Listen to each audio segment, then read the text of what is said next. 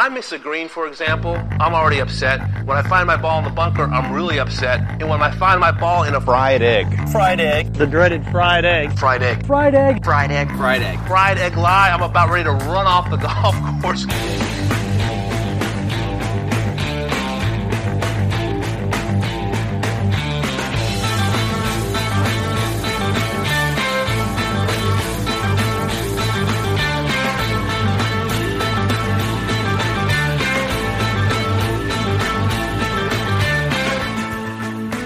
Hello and welcome to the Fried Egg Podcast. My name is Garrett Morrison, and today is Earth Day. I can't say I know exactly what people do on Earth Day, but on the Fried Egg Podcast, we like to talk to Doctor Cole Thompson about golf's relationship with the environment. We had Cole on the podcast last year around this time, and as you may or may not recall, he is the Assistant Director of Green Section Research for the U S G A, and he helps direct the Turfgrass and Environmental Research Program. Basically, Cole works with scientists to identify research projects that might be beneficial to golf courses and the people who run them. He's a great resource for learning about what the golf industry can do to contribute positively to the environment and be more sustainable overall.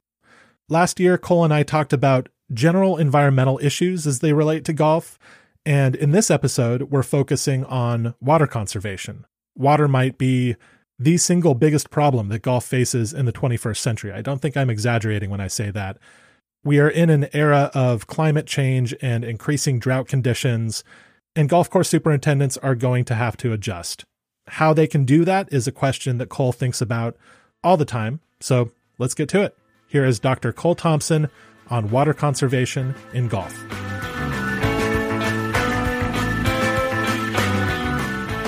Doctor Cole Thompson, welcome back to the podcast.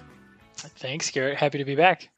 So when you were on last year at this time, we touched on a broad range of environmental topics. We kind of covered the, the full gamut of issues. For this Earth Day, we figured we'd focus a little bit more narrowly and talk about water conservation. And I don't think it's actually a, a super narrow topic. There are a lot of related issues, but just to get people started thinking about this, what is the importance of the water issue in golf right now? How would you characterize that? Yeah, you know, it's a good question, and I think it's important to focus on water use in golf. Um, golf courses require water. You know, plants require water to grow, and I don't think that's going to change anytime soon. Um, so it's important to be forward thinking about water, and I think I think golf course superintendents and facilities uh, are very thoughtful in the way they use water today, but I think we can, I personally think we can always do better. And so, um, you know, there's only going to be more competition for, for resources like water as our population grows, and we have to deliver that resource and the other resources that require water to deliver their products to, to our citizens. And so it's important as a society to consider it. Uh, and so, so yeah, I think it's a really important topic. Just in the time that you've been working in in the industry, how has climate change affected the way that golf courses are using water?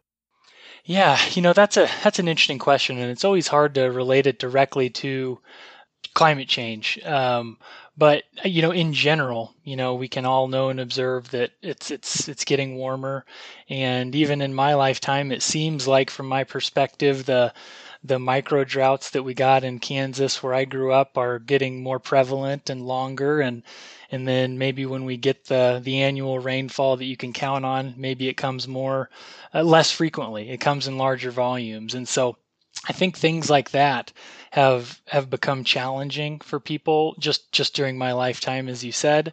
Uh, the growing seasons are getting are getting longer for more northern climates, um, and so that means that it, you know, it takes more water in a year to to, to grow turf, and so um, and then just when it's hotter, that kind of provides uh, when it's warmer, you know, warm temperatures require or, or make a turf use more water to actually complete their growth processes. And so, so all of these things point to, you know, a climate where it, it takes a little bit more water, and also a situation where maybe you don't have it as naturally readily available through precipitation as you may have been used to.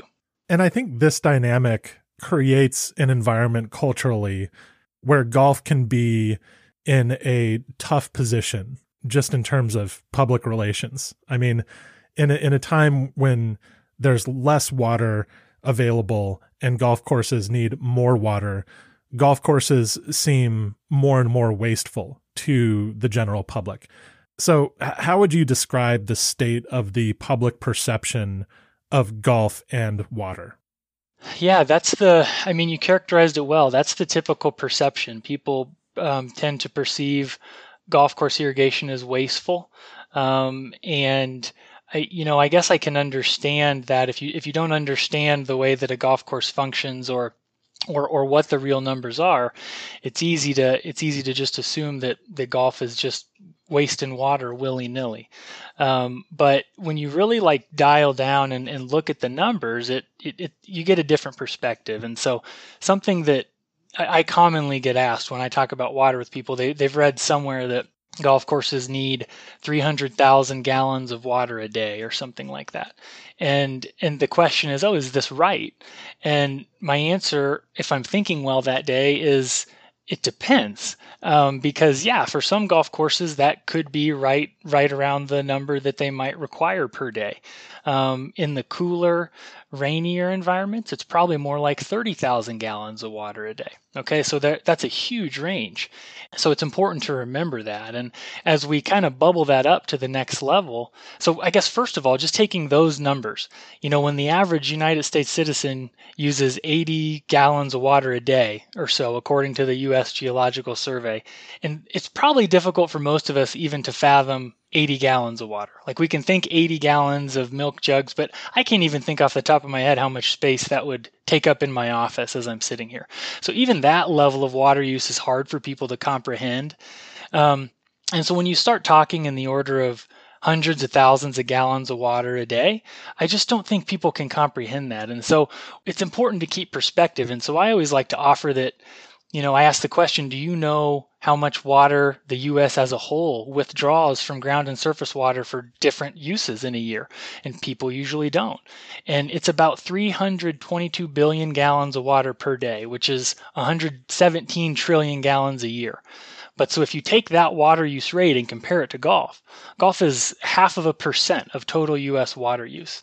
And so it does sound like a lot of water when you're just told that, hey, a golf course in the Western United States uses three hundred thousand gallons of water a day. And I mean, it is. But if we get perspective, it's it's maybe it's maybe not quite the narrative that people try to sell it as. So it's a proverbial drop in the bucket is, yep. is what you're saying. I should have just said that. Yeah. Okay. In any case. Uh, all right. So that this is the case with a lot of environmental issues where convenient targets can be selected for, you know, uh, to be characterized as, as wasteful. And when it comes to water usage, looking at a green golf course in the middle of a city or in the middle of a desert can be something to point to and say, you know, what are we doing here? Why are we using water to keep that place green?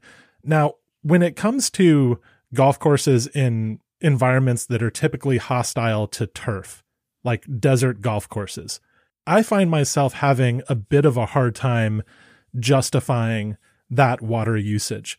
And so I wonder what your reaction is to somebody kind of making distinctions between golf courses in environments where turf grass might more naturally and more easily occur and golf courses in environments where maintaining that turf grass is very difficult, like presumably it is in, in the desert.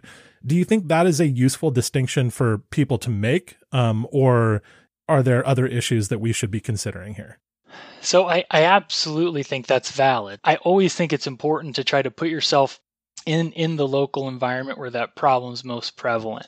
And so, you know, you're right. In one part, in some parts of the country, it takes a little less supplemental irrigation or a lot less uh, to, to provide a golf course. And as you said, in the, in the deserts, it, it takes more water. And so in those situations, it's important for me to remember that it's, that's kind of a, a local decision and what are the trade-offs and policies and other potential uses for water in that environment. If if the people, say it's a, a public golf course and, and the people want a golf course or that public green space, um, then, you know, I think it's up to them to decide if that's a valid use of, of, of water, of that resource, you know, for their community, and, and, and compare that to the other potential uses for the water. I do think, especially in, you know, the more arid, warm lands or environments for, for a golf course, it's important to right away make sure that we have a logistical golf course, right? That we're, that we're minimizing the irrigation as much as possible. We're, we're growing as little turf as possible, just to make sure that we're being really thoughtful about, you know, only using as much as we're using as little water as required to provide the playing conditions that people want in that area. All right. So just to set the table for how golf courses currently irrigate and how they might change some of those practices, I think it would be useful to talk a bit about the history of golf course irrigation. I know this is not necessarily your area of specialty, but uh, just broad strokes, how has golf course irrigation changed from the beginning of the game to the present? I presume when golf began on the Linksland, that there wasn't really formal irrigation going on there. There was some turfgrass management. We know that old Tom Morris was was very involved in in kind of innovating that area. But can you give a general sense for how irrigation on golf courses developed from that point of like basically no irrigation to what we have today? Yeah, yeah, I'll I'll, I'll give it a shot here. And so, I mean, from, from I think that probably the earliest forms of irrigation were, you know, horse or mule drawn carriages, wagons full of water, you know, with the hose or, or, or some other method of distribution where you're taking a wagon of water around the golf course and probably only watering the greens early on and things like that. Um, and then irrigation innovation has been pretty impressive, and it's changed golf. They've kind of evolved together in the, in the United States and in the world, really. But so after the horse drawn carriages, you know, you start to get the first sprinklers, you know, at some point, and some buried pipe on the property with quick couplings that are underground. And so then instead of drawing or dragging a wagon of water around the property and watering it with a hose, you know, now you're taking a mobile sprinkler around and plugging it into a quick coupler. And, you know, maybe that's just tees and greens at first. Eventually there's a, a row of pipe and couplers down the fairway, so you can water different parts of the fairway as time goes on. Um, and it was really, I think, you know, not until the nineteen thirties or so when the pop-up sprinkler that we're familiar with today was actually a reality, where it's buried in the ground and, and is hooked to pipe, and it pops up and, and can deliver water on demand and automatically. That was another big innovation too, kind of the electronic and hydraulic controllers that allow you to control the irrigation system from, you know, areas besides where that specific irrigation head is. And then, you know, after after World War Two, you know, I think is when those kind of fully underground automated irrigation systems be, were becoming common. But it wasn't, it still wasn't until the, you know, sixties or seventies until we really started replacing a lot of these quick coupler based systems with irrigation systems that were, you know, automated and buried underground. Um, and then even at that point, you know, there's there's been different stages where, you know, you you might have one or two heads around a, a tee, and you probably have the green pretty well covered, but then it's maybe just a single row of irrigation heads. That was kind of, you know, whenever I think about it, that's the oldest kind of irrigation system w- when it's fully automated and, and you have the sprinklers and everything. And then at some point we get two rows of irrigation heads in the fairways. And then, you know, maybe the fairway gets bigger. Maybe there's three rows of heads. Um, and then you start to get the heads shown up in roughs, and you see multiple heads show up around greens, so you can irrigate the greens and the surrounds differently. And so the irrigate, the precision of irrigation has definitely grown, and the footprint that we're able to irrigate on demand has grown with time. And so you can see where that probably begets more water use, but you know, it's, you can also take a step back and see where that allows some efficiency, where just because the heads are there doesn't mean you have to use them all the time. So just talking about the present day, what are some of the reasons that golf courses might want to consider changing their irrigation practices? So one of the biggest challenges with irrigation is delivering the water where you want it, when you want it. And you could have had a, a top-of-the-line system twenty years ago, and at its base level, it's not going to compare to the, you know, the uniformity of the systems that are out today, and especially how it's, you know, it's it's going to be less efficient just by virtue of, of time, right? And components wear out and, you know, maybe some deferred maintenance. And so when, when the goal is to deliver water where you want it, you want your tool, you want that arrow in the quiver to be to be efficient and, and provide the water where you want it, when you want it. And so that, that can be a big challenge. And so it's it, the other uh, component here is that playing conditions are better when it's drier, right? In my opinion, no, nobody, it's not really a lot of fun to be around on a wet golf course. And so I think that it's important to remember that, that conserving water just kind of meshes well with, with fun golf. And so even if your motivation wasn't to conserve water, Uh, get, getting water where you want it and only providing that amount to get your playing conditions is going to be easier if your irrigation system is well maintained and up to date. And so, you know, I th- again, I think it's important to remember that I think superintendents are already very thoughtful about the way that they irrigate.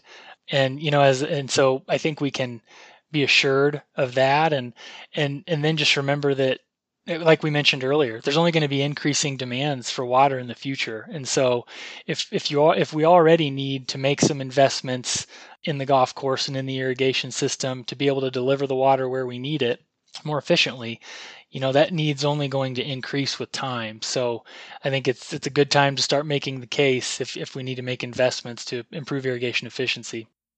So you sent me a few well-established ways that golf courses can conserve more water and distribute water more efficiently.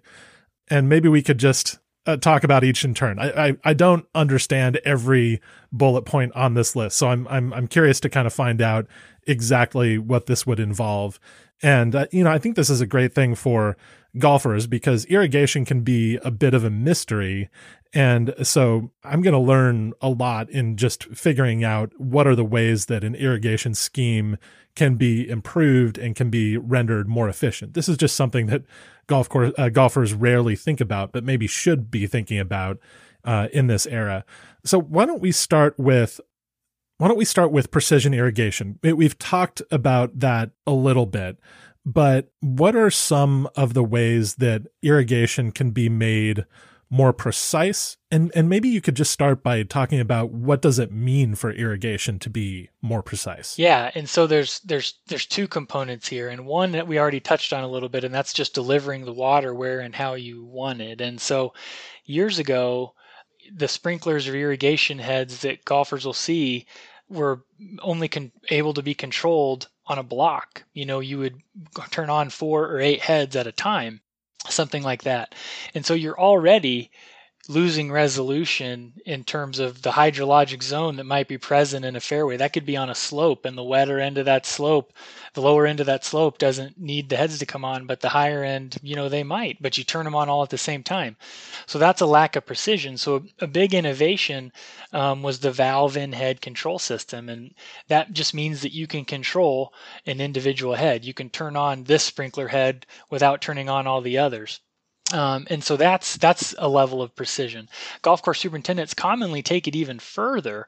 If you ever see your superintendent or their staff out hand watering putting greens, this is an exercise in irrigation precision because they irrigate the green to a certain level with the overhead irrigation system, um, the sprinklers, that is, to provide, you know, just enough water to make sure they're going to get by for the day. Usually greens might be irrigated daily uh, in the summer in, in certain instances to make sure they're not too wet.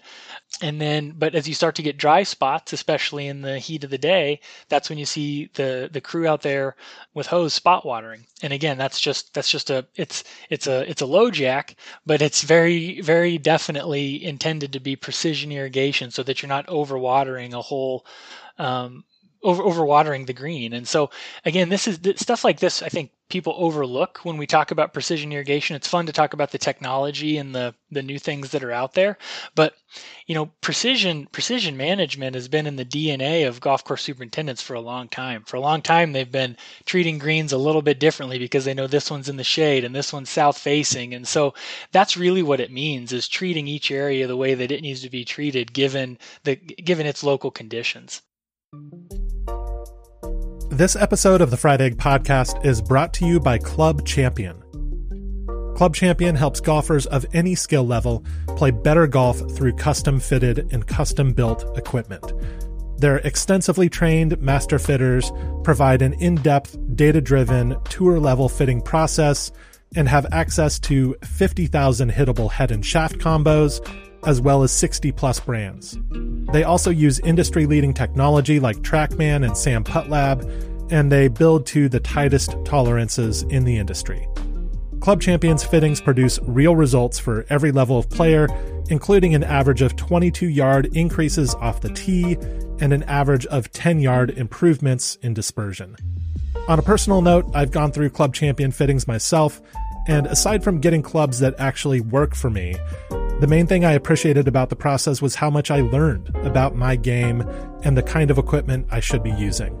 It was genuinely eye-opening. So Fried Egg listeners, here's the deal Club Champion is offering.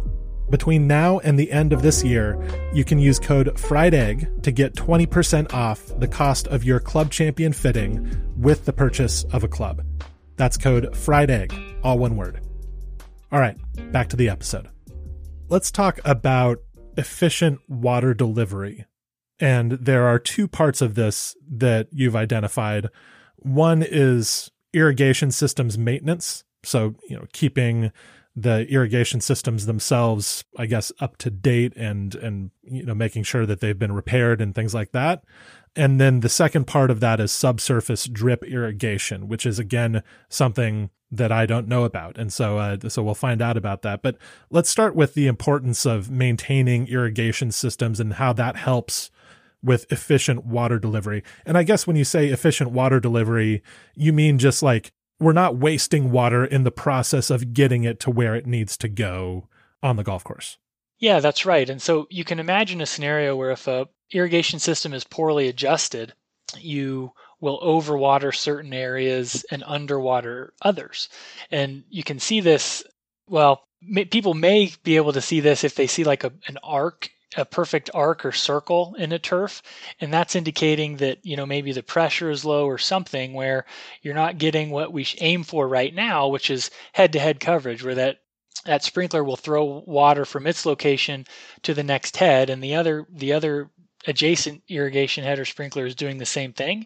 And those together are providing the precipitation rate that you're after, right? That's how we talk about irrigation too, is precipitation rate, because that's what we're auto, or that's what we're trying to uh, replace. And so, so that, that delivers the precipitation rate you're after. If one head is not throwing far enough for whatever reason, then the precipitation rate is going to be light. And so you can, you can start to see that if you see this kind of circular area and you just know that, you know, for whatever reason, the irrigation system's not adjusted well and the, the, the uniformity of the water delivery is, uh, is, is just not where it needs to be. And that can be solved by, you know, often by just addressing the mechanism that that delivers the water, making sure it's repaired, et cetera. Yeah, I mean, so irrigation heads, you know, themselves can go bad. It can be a pressure situation where there's not enough pressure to the head, and that can that can be poor design or routing of the pipe. That can be a problem with the pump that's delivering the water to the system. It can be nozzles that are bad in the heads that are that are just not throwing the water the way they that the design intended. It can it can be a list of things. It can also be a very simple thing like a, having a level sprinkler head. A sprinkler head needs to be level with the ground to make sure that it's, and, and also not low and set below the surface. So if you've ever seen a sprinkler head, you know, hitting a tree or a bush or, or the ground or tall grass and not throwing water the way it's intended to, that that's affecting the delivery of water. Yeah, welcome to my lawn uh, outside my house. It's just like, yeah, uh, uh, the irrigation heads are all over the place. All right, so subsurface drip irrigation is uh, part of this question of efficient water delivery. What is subsurface drip irrigation? Is it a new thing? And is it something that not many golf courses have? So it is not a new thing um, in relative terms. and But it's also not something that a lot of golf courses use. There are some that, that have it um, in, in different locations. You might see it on bunker faces uh, or things like that that are hard are difficult to water with with uh, sprinklers. Um, but basically, what where you would most commonly see it, and I and I should correct myself. I bet a lot of golf courses do have it in landscaping beds, because that's where that's where we see a lot of drip irrigation. Even in residential settings, it's very common, and it's it's just this buried pipe, or it might be in the mulch of a planting bed, and it has emitters or or holes cut in the pipe, or there's a style of pipe that just kind of seeps where it's designed to. Um, it's kind of akin to a soaker hose if you ever have to water your foundation, depending on where you live in the country, and it's just putting water out at at a, at a rate that you want, and it's the the water ideally is is not being exposed to the air. It's it's it's just being emitted into the soil, and then it passes through the soil um, by capillary flow. You know, water just flows from high to low concentration, and you you you deliver the water to the root zone without ever having to throw it in the air. And so it's again, it's traditionally been used in landscaping beds. It's we we see it more and more in turf. It's it's I've seen it in um, you know, kind of the turf islands, we call them, in between in between a, a sidewalk and a curb, where there's really no use for a sprinkler. Um, the drip can be used there. Um, and we've even funded some projects in recent years where people are, are experimenting with it on isolated tee boxes and, and saving a tremendous amount of water, uh, twofold, because they're not, again, watering the surround of the tee. They're only watering the tee. And because of the efficiency of not losing water to evaporation and just the really efficient delivery of the water, I mean, you can you can save up to eighty percent of water compared to sprinkler irrigation if you if you get that subsurface drip system tuned the right way. And so it's it's not without challenges. I mean, in turf, we also aerate, we punch holes in the ground, and we top dress, and we do all these things that could potentially damage this this drip line. Uh, and, and if you were going to irrigate a fairway, you would have to lay a lot of drip line, because it's got to be, you know, eight or so inches apart and just a few inches deep. And so it, it's not without challenges, but the efficiency is so great that I think we can overcome some of those challenges to, to use this as a, as a more and more as a tool for water conservation in golf. So my understanding of what you're saying is that the kind of traditional model of irrigating golf courses has depended on these sprinkler heads that throw water into the air. And of course, some of the water goes away in, uh, before it before it hits the turf.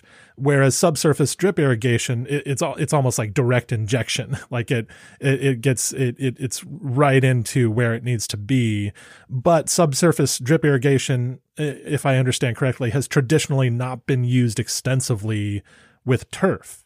Now, would subsurface drip irrigation work best in kind of these sort of specialized applications as opposed to general coverage? Would it work best in, in places like teeing areas and, and things like that?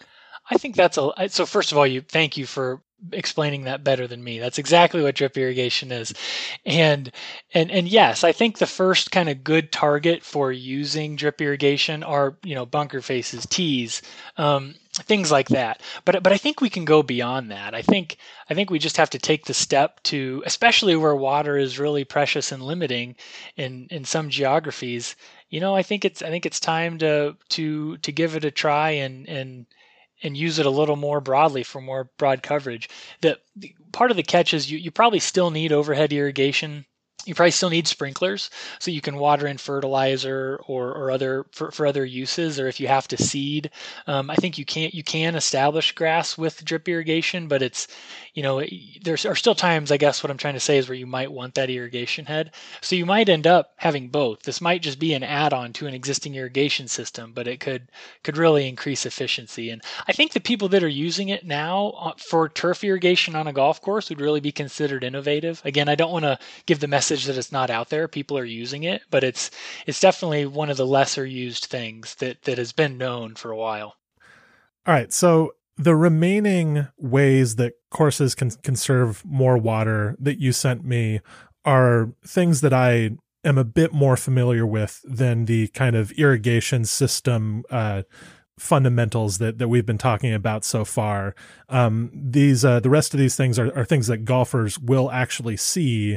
Um, one is efficient water storage. It, this won't necessarily be a, a playing element on a golf course, but uh, what you mean by this is capturing uh, more water and uh, you know, you know, building some infrastructure on the golf course so that, you know, water that comes down naturally can, you know, sort of efficiently go to another place on the golf course, you know, like a, a basin or uh, a pond or something like that, so that it can be captured there and, and it doesn't just go to waste. So can you talk about how golf courses can more efficiently store water and then more efficiently divert water as well, and, and how this can help courses conserve more water? Yeah, so I I don't think I have much to add on the on the on the storage component. I think you characterized that well, where, you know, it's just it's just capturing what we can from natural precipitation so that we can use it for irrigation. And essentially you're creating a surface water that, that you're going to use to irrigate the golf course. And and this is pretty common. And if, if you have this setup, you know, it's common for a golf course maybe to be able to supplement that that irrigation pond with municipal water if they need to, but Many most of the time they may not need to do that. So I I don't think I need to try to add anything there. The the diversion component, you know, for me is always we're just diverting the use of what would have been potable water, and this has been um, about fifteen percent of golf courses, is our best estimate right now, use uh, affluent water or recycled wastewater for irrigation. Um, and it's just, you know, it's it's pretty salty water, but it's it's water that that has been treated, and so it's it's appropriate for use for irrigation, and it just reduces the strain on the potable water supply.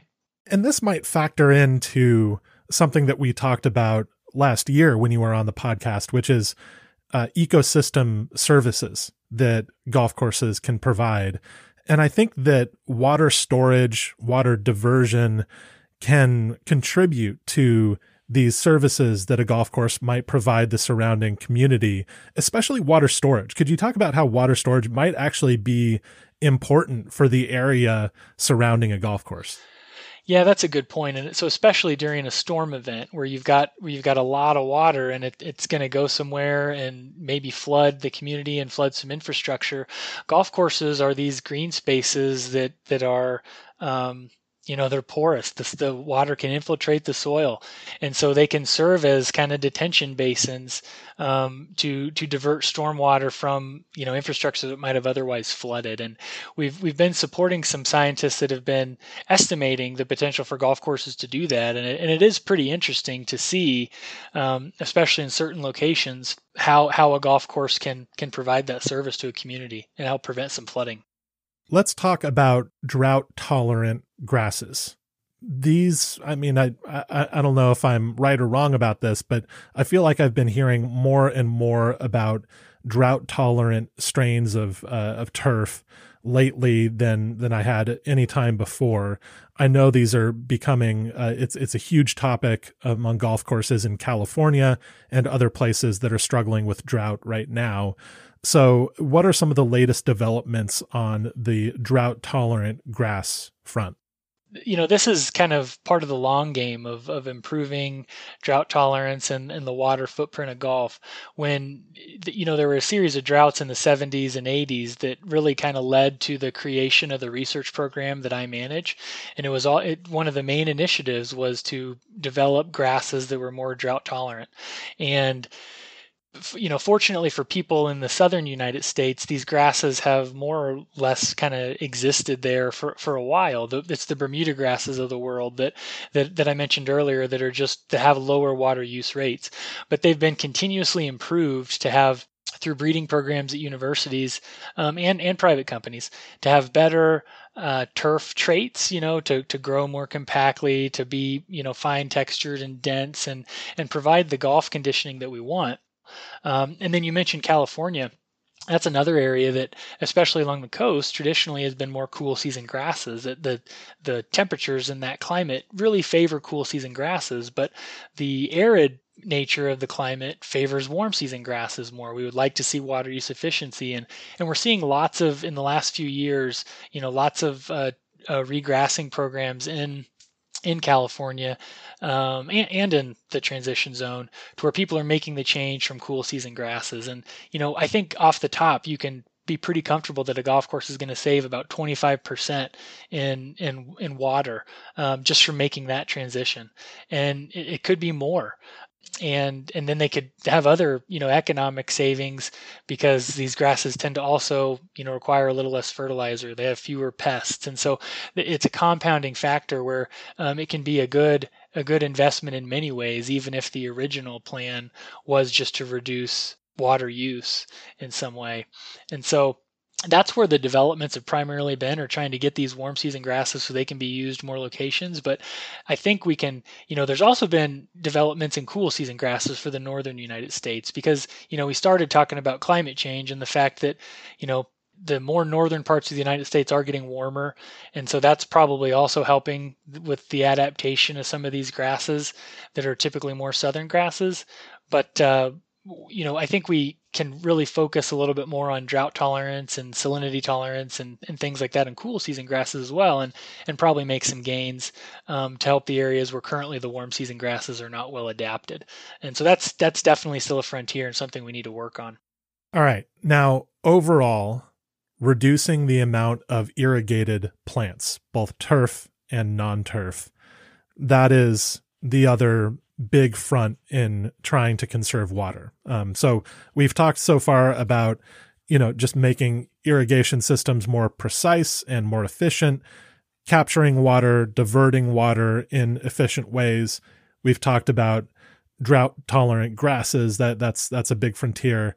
Um, reducing the amount of irrigated plants on a golf course is in many ways a design question. And, and so it excites me a little bit. You know, this podcast is very much about golf course architecture and golf course design a lot of the times. And so when courses are looking to reduce the amount of stuff that they're irrigating, how do they typically go about that? And what are some of the big questions that they need to ask?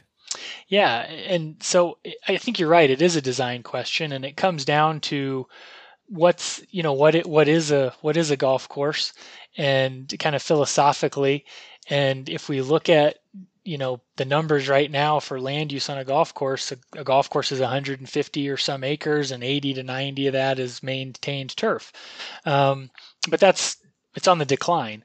And I think, you know, this is where we'll probably see more of that. And so I think the consideration to your design point is, you know, where are the playing corridors? Where are the golfers going? Where do you need turf to, to, to have the, the routing that's desired?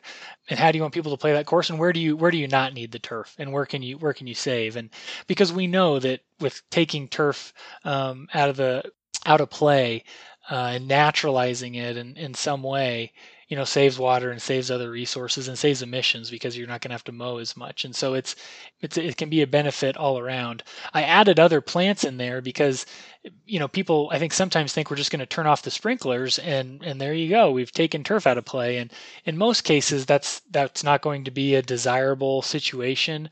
There's going to be some type of redesign, regrading, reestablishment of the area.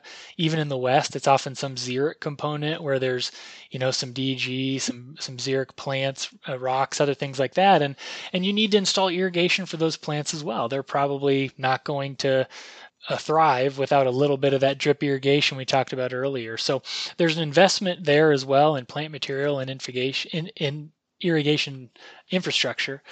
Uh, so I guess it's just important to remember that, that if you, whatever you replace, you might still be using water, unless you just go completely to a non-vegetated landscape, or, or something that you're expecting to turn over and, and recover, you know, in the wet parts of the year and just go away in the dry parts of the year. And there's some opportunities to do that. Some of the, some of the desert grasses and things like that can, can really tolerate an extended period of drought, and then they recover very well when it rains for the, for the amount of traffic and, and, and the, you know, aesthetic that they're providing. So it's, it's, it's a nuanced question, but that, that's where I come from on taking turf out of play and considering what that actually means for the golf course. Yeah. Some of what you're saying about, you know, what might replace turf or what might remain after you take out turf gets at a problem that superintendents have often brought up with me when I start talking about the wonders of naturalized areas. And often the reaction of superintendents is, man, you don't know how much work it takes to maintain these supposedly naturalized areas.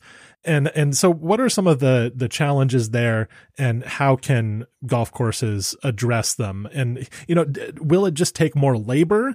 Are, are we replacing irrigation with just more labor, or, you know, what, what are some of the consequences of going to naturalized areas as opposed to turf? Sometimes, you know, from my perspective, where the natural, and, and you're right, I guess I should say that just to go naturalized does not mean that it's going to be a no maintenance area or that you're never going to have to touch it again. And that is something that's a common, you know, consideration we hear from superintendents. And I think, I think some of the biggest challenges come when you go to a naturalized grass setting where you've got, you know, you could have Um, a really difficult situation for play where people are losing golf balls. Um, it's hard to play out of there, and it, and it, and it slows down play. And, and it's often difficult to control weeds in those situations because the, you know, the, the chemistry or the, the, the herbicides, the tools you want to control the weeds, you know, maybe aren't a good fit for the naturalized grass that you have there. And so it can be extremely, um, It can it can be difficult, and you know people are even doing things to try to slow down the native grasses and and, and the way that they grow to enhance playability. But then, as you reduce kind of the the that natural grass, well, then then more weeds come in, and so then it's not aesthetically pleasing. And so it's it's it's full of trade-offs, and I think that that's why people just have to be really Um, thoughtful about where these naturalized areas go, and and what an what an area that you take out, um, where where you remove turf should be. And it's often not just let it grow up to whatever wants to grow there, because that's not going to be something that I don't think golfers will enjoy, and it'll be a pain for a superintendent to manage. So it is it does have to be, you know, kind of a thoughtful, systemic approach to decide what to do with naturalized areas.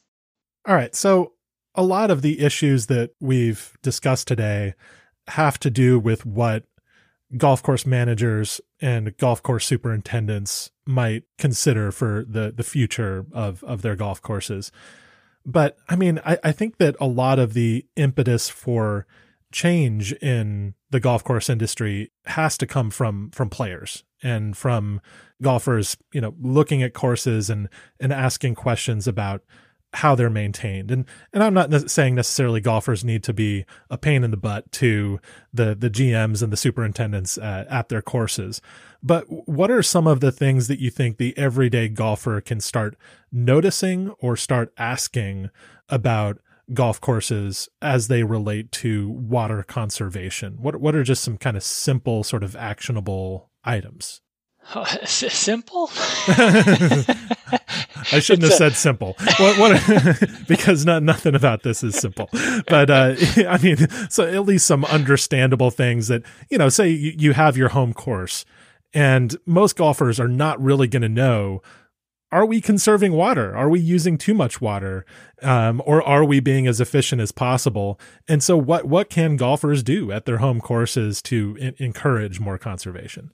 Yeah, it's a it's a it's a good question, and I think I think golfers can feel assured that whatever their situation, I would be pretty confident to say that their superintendent and their decision makers are delivering water in the most efficient way they can to produce the product or the conditions that golfers expect with the infrastructure that they have.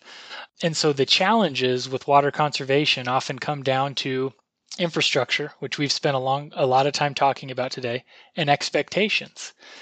And so if I, superintendents by and large know how and where they can save water, they just need, in some ways, the freedom and resources to do so.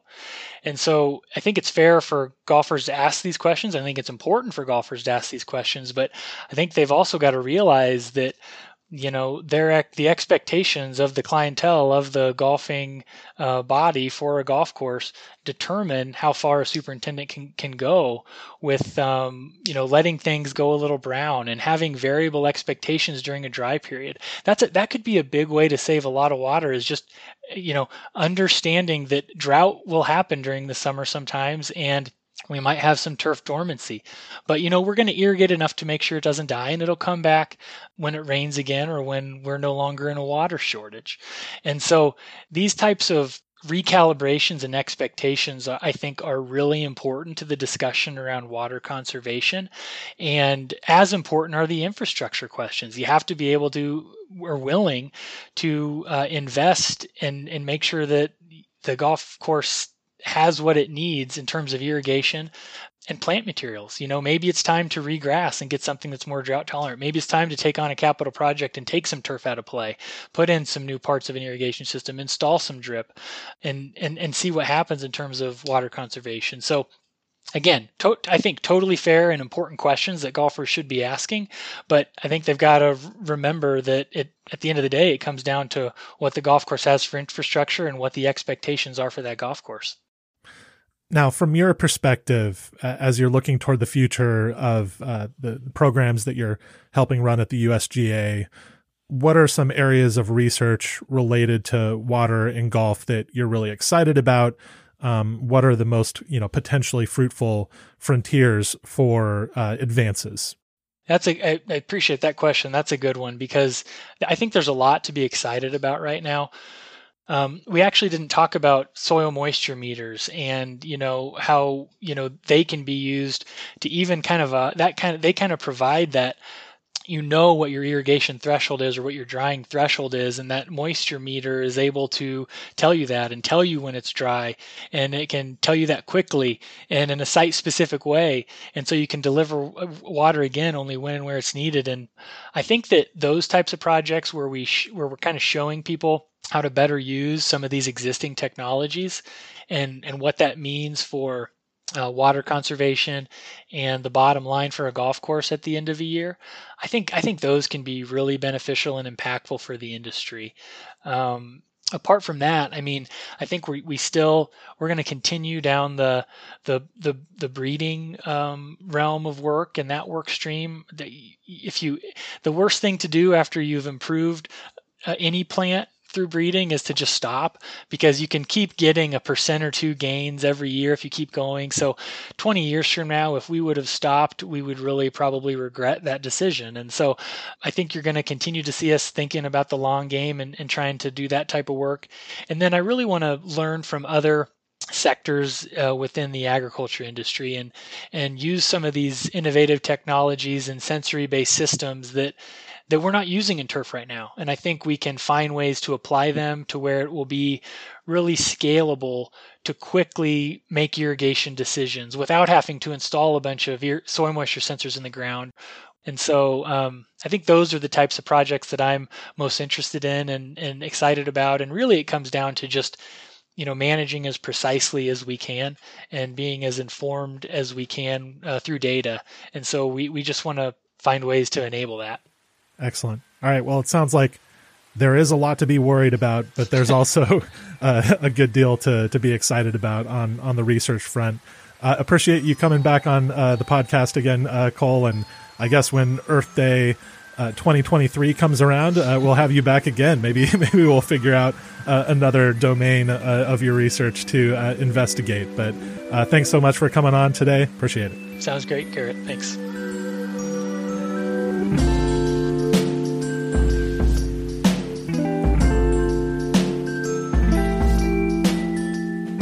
This episode of the Fried Egg Podcast was edited by Meg Atkins. If you'd like to keep up with what we're doing at the Fried Egg and with general happenings in the golf world, subscribe to the Fried Egg newsletter. It's free, it comes out three days a week, and it'll keep you up to date with current events in golf. So go to the fried egg dot com and click subscribe. Thanks for listening.